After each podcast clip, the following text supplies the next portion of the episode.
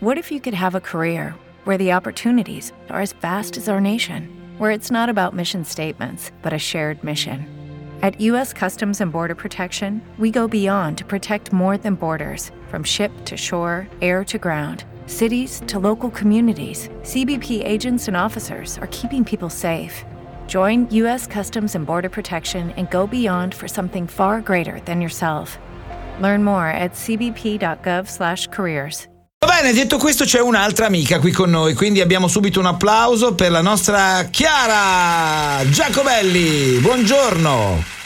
Buongiorno. Ciao. Io Ciao, ricol- colgo l'occasione di ricollegarmi al fatto che stai parlando appunto di Fano per Sì. invitare tutti quelli che ci stanno ascoltando lunedì mattina invece, quando voi avete finito io inizio Mhm. Sì. al primo appuntamento di Passaggi Festival perché sono stata invitata ad Ah. aprire il festival lunedì alle 9.30 al Bombona al caffè con Bene. 100 cose da sapere da fare a Pesaro e dintorni. Saranno con me l'assessore Vimini eh, del comune di Pesaro, l'assessore al turismo del comune di Fano, quindi ci saremo tutti e se volete venire anche voi Bene. sono molto contenta di, di invitare tutti chi- quelli che, coloro che ci ascoltano. Perfetto, c'ho una mezza idea, quindi tu preparati Chiara perché già mi è venuta un'idea.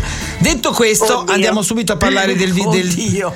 del- Senti, eh sì, perché quando ti tu smuovi il conosce. mostro vedrai che il Ecco. mostro ti aggredisce. Senti, abbiamo pochissimo tempo, dobbiamo parlare del libro.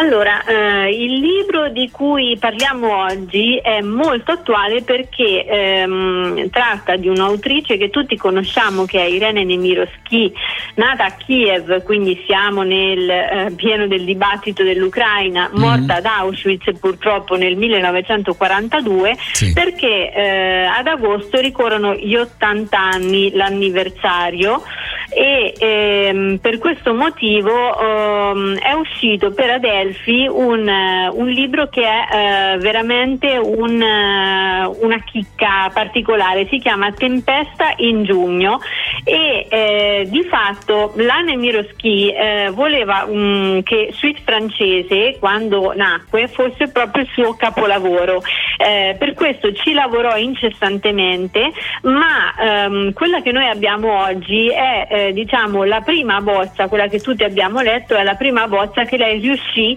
a portare a termine proprio prima di venire arrestata purtro- eh, il 13 luglio del 42 e quindi il suo lavoro si interruppe. Nel frattempo lei aveva iniziato un lavoro di revisione completa perché voleva creare un vero e proprio cinque movimenti che dovevano compo- comporre una sinfonia sulla disfatta della Francia e dipingere un affresco della società francese dinanzi alla catastrofe con i vizi e virtù della Francia.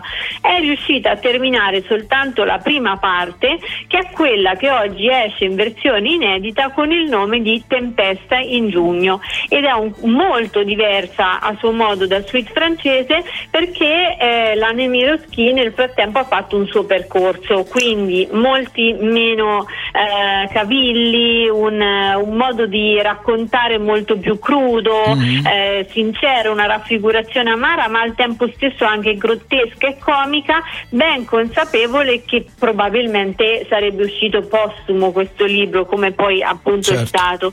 Quindi è veramente una vicenda non soltanto letteraria molto interessante ma anche umana perché Un applauso, eh, questa un applauso, allora. Tempesta, tempesta in giugno. Tempesta in Chiara, giugno, molto eh, bello. Allora, il luogo sarà a questo punto. il- Sì. Il luogo, dicevo, a questo punto sarà Fano. Certo. Perché eh, c'è questo festival, poi c'è la presentazione, comincia Passaggi Festival e quindi Mm. Bene. noi ringraziamo Chiara Giacobelli velocemente perché insomma è già tempo di 7x4. Eh sì, ce ne dobbiamo da andare. Ciao Chiara! Ciao Chiara, grazie, Ciao, grazie. ci vediamo lunedì. Lunedì.